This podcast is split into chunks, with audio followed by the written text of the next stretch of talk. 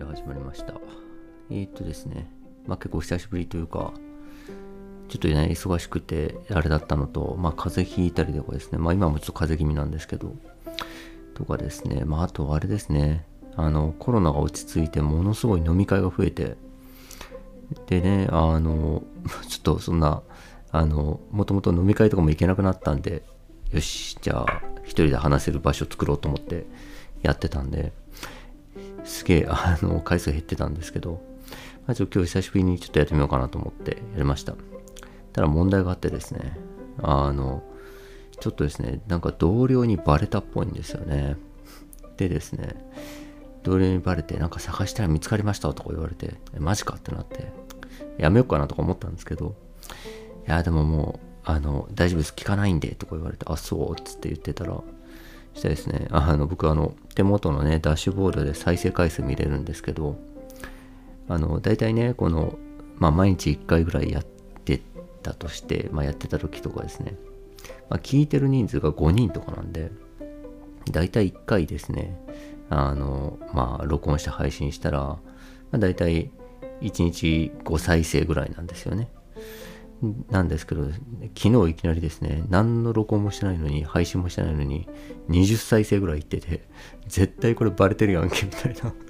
誰か絶対まとめて聞いてるやんと思って、おいおいおいってあまあなったんですけど、まあいっかと。まあそれならそれでええわと思ってですね。まあでもなんかね、会社辞めよっかなとかですね、なんかね、あの、本当に、あの、ああ、アホなことに巻き込まれたなとかですね、まあその、本当好き勝手話してるんで、ね、あの、どうなんでしょうね。なんか、どうなのかなとは思うんですが、まあいいかということで、まあとりあえずですね、今日の話したいんですけど、えっ、ー、とですね、最近ちょっとその、えー、いくつかこの自分の中で引っかかってたことがあってですね、あの、一つは、あの、 Creepy Nuts の DJ 松永がですね、まあ、炎上したっていう話があって、それ何かというと、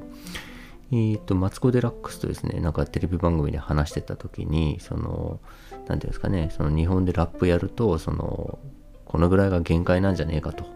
なんでかっていうと、そのすごい、あの、もともとね、その、ラップって、その、ディスり合いとかっていうのがね、あの、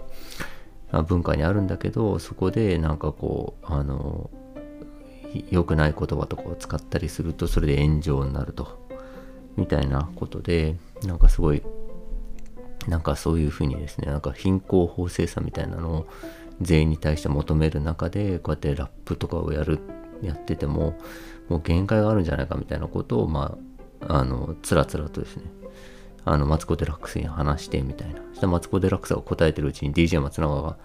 あの、僕の気持ちをこんなに分かってくれるなんてこうやって泣き出すみたいなね。そしたらそれを見て、ね、マツコ・デラックスもあのもらい泣きするみたいな、なんかすごいあの面白い回があったんですけど、でですね、えっ、ー、と、その時に、その、例えばその、なんだっけ、えー、ラップの中で、ミソジニーって言葉を使ったら、それが炎上したりするんですよって言ってたんですよね。まあ、ミソジニーだから、えっ、ー、と、女性嫌悪ですよね。っていうのを使ったら炎上したりするんですよって言って、まあ、そういう切り取られ方をするんですよね、みたいなことを言ってたんですけど、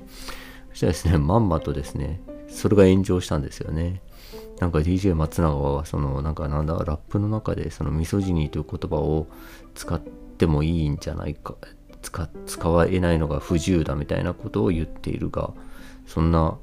そんなことを許されるのかみたいなですね、ちょっとなんていうか、まあね、その、ちょっとネット、なんていうんですかね、ネット偽フェミニストみたいな人からですね、えー、そういう集中砲火を浴びたと。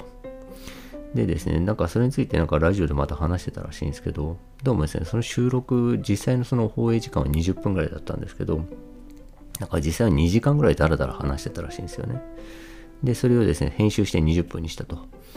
で、その過程でですね、その、まあ、あの、ちゃんと20分の番組に収めるために、あの、話の筋を分かりやすくした結果、えー、そういうような映像になって、それがですね、まあだからそこでまず一回切り取られてるわけですよね。切り取られて、ミソジニという言葉もその使ったら炎上するような世の中ですよみたいな流れになっていて、で、それがですね、さらに切り取られてですね、もう2回切り取られてですね、で、その切り取られてる部分を指して、これはまあ、なんか政治的に良くないんじゃないかみたいな感じの炎上をしているっていう感じだったわけですよね。でですね、まあその、ね、切り取られるのが辛いっていう話だったんですけどね、それがまた切り取られてかわいそうと思ったんですけど、まあそんなことがあってですね、で、その後ですね、なんかツイッターで今度はですね、なんか、その、それはなんかフェミニスト系の人なのかなちょっとわかんないんですけど、ニト夢野さんっていう人かながですね、なんかツイートで、その、キモいおっさんの言動ランキングみたいなことをやったんですよね。で、それがですね、まあ、その募集してですね、その発表しますみたいな企画みたいなことをやっててですね。で、それが、ちょっとまあ、それはそれで逆の炎上ですよね。その、なんていうか、あの、おっさんをそうやって吊るし上げていいのかみたいなね。その、なんていうか、それは女性からの男性差別じゃないかみたいなね。あの、炎上していてですね。で、あったんですよね。でですね、まあ、それ見てて、まあ、まあ確かにね、その、まあね、やめ、それはやめといた方がいいんじゃないかっていうような理屈っていうのは、まあいろいろ出てくるんですけど、まあ一方でですね、なんか、まあ、単純に、まあね、こんなことやりたくなるぐらい今まで嫌な目に遭ってきたんだろうな、と、まあ僕は思ったんですよね。で、えっ、ー、と、なんでしょうね。それを指してですね、それがいかに、その、やめといた方がいいかっていう理屈は本当別にいろいろ出てくるんですけど、まあ、ただですね、まあそんなにね、そんなことをわざわざあげつらう必要も僕はないんで、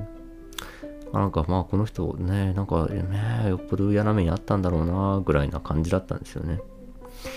でですね、なんかこう、まあ言っちゃうとですね、例えばですけど、なんか飲み屋とかね、バーでですね、まあこの人が隣の席に座っててですね、で、話聞いてもね、キモおっさん、キモおっさんがもういて、もう困ってんすよ、つって、キモさんの言動ランキングしていいですか？って言ったらもう大盛り上がりだと思うんですよね。あ、面白いね、みたいな。うん。って言ってですね。まあそれだか飲み屋の中だったら全然 OK なわけですよね。でですね、まあ、DJ 松永のですね、その多分2時間ですね、D、マツコ・デラックスと話してた話とかですね、もう飲み屋とかだったら超楽しい話だと思うんですよね。でですね、まあそこにいる全員がですね、なんかこう、それをして良くないみたいなね、そのミソジニって言葉どうかみたいな感じですね、急にそこを切り取って喧嘩になるみたいなね、ことまあまあ考えづらいわけじゃないですか。だからですね、まあ飲み屋の中だったら OK なんだけど、えー、ね、そのツイッターとかですね、テレビの電波に載せるとですね、まあやっぱり切り取られて良くないっていうようなことなんですよね。でですね、まあこういうことあるななんて思ってた時にですね、なんか図書館で借りてきた本で、えー、これなん、なんて人だっけ？小川公代さんか。小川公代さんのケアの倫理とエンパワーメントっていう本を借りてきたんですよね。で、それ読んでたらですね、あ、ちょっと面白いこと書いてあって、それがその何かっていうと、まあ、すごい、あの、ね、あの、これ、なんだろう、面白いこと書いてあったんですけど、まあ、なんていうかな、まあ言っちゃあれですけど、本としてはそんな面白くないっていうか、文章がちょっと論文口調すぎて、もうちょっと読みづらみたいなね、なんだろう、型、型って感じだったんですけど、ただですね、まあその触りの部分読んで、まあちょっと面白かったんですが、まあそれが、それがですね、そのまあ、言っちゃうとその正義の倫理みたいなことっていうのはすごくその注目されてきたと。その例えばですけど自立だったりとかですね、えーと、ちゃんと正しい行動をするとかですね、えっとまあ、ちゃんと何かの結論に至るとかですね、まあ、そういうようなこう正義の倫理っていうのはすごくこう尊ばれてきた。だからなんかそれはその例えばそのフェミニズムみたいな文脈でもそうでえー、っとねジェーン・エアっていうまあ小説を取り上げてたんですけどそれのその評論誌みたいなことで言うとその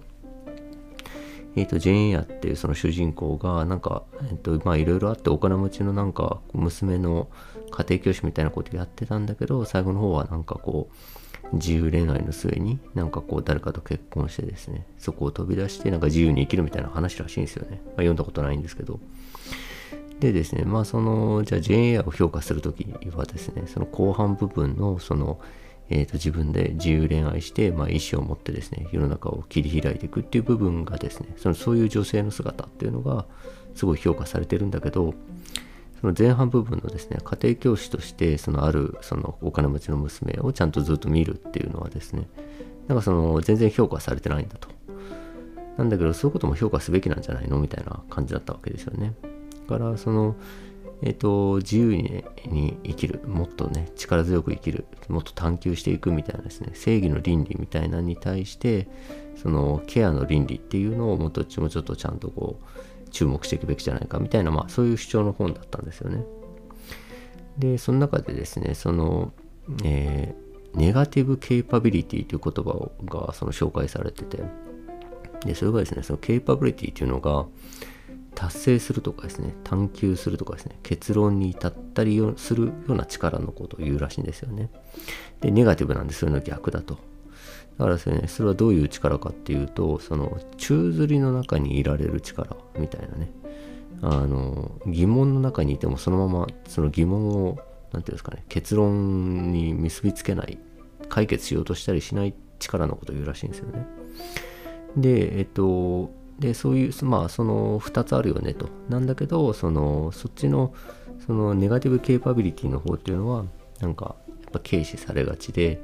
なので気がついたですね、まあ、普通のケーパビリティの方がちょっと優位になっちゃうと。っていうのでですねまああのなるほどなと思ったんですよね。まあそういうことだよねと思ってですね。その DJ 松永の件にしろですね。さっきのその2と夢の3の件にしろですね。なんかこう、あの、それに対して、えー、どうとでもこう、正しい理屈でですね、ワイワイ言えるわけですけど、あの、ただですね、まあなんかダラダラですね、話してふんふんふんで一緒にいるみたいなね、そこそ一緒に飲み屋で一緒に飲んでてですね、この人とここから向こう数時間は一緒にいて話さなきゃいけないんだっていうような状況だったらですね、まあ、全部まあ別にいいわけですよね。いちいちジャッジをする必要がなくてですね、あ大変なんだなとかですね。はあ、ははあ、みたいな感じですね。まあなんていうかこう、親愛の情みたいなものでですね、あの、緩やかにつながってるような状況だと思うんですけど、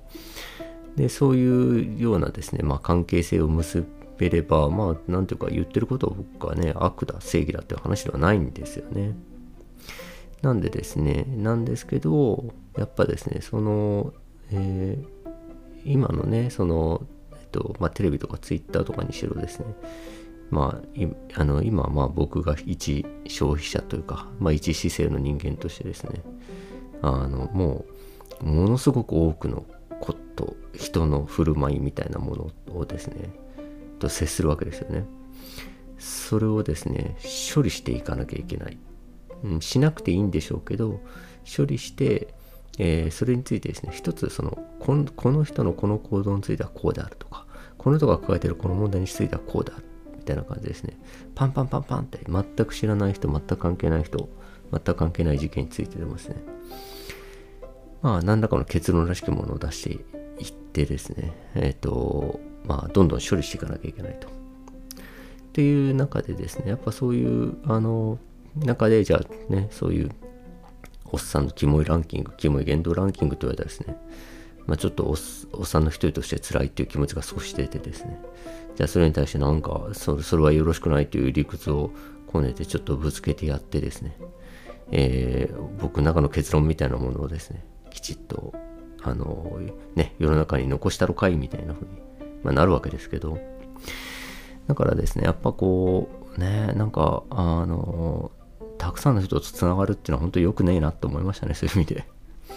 そもそもね、例えばですけど、これもう5人、10人とかでですね、人里離れた村とかでですね、住んでたらもうこのネガティブケーパビリティしかないと思うんですよね。だらだらだらだら一緒にいるみたいな。で、なんとなくの親愛の情で繋がってるぐらいなことしかなくてですね、ジャッジとか入らないと思うんですよね。なんですけど、まあ、たくさんの知らない人とですね、繋がってることでですね、えー、正義が入ってくると。で、それぞれに対してジャッジを入れていくというようなことっていうのが起こるんだなというふうに思いました。ということでですね、久しぶりにやったらいきなり14分ぐらいになっちゃいましたけど、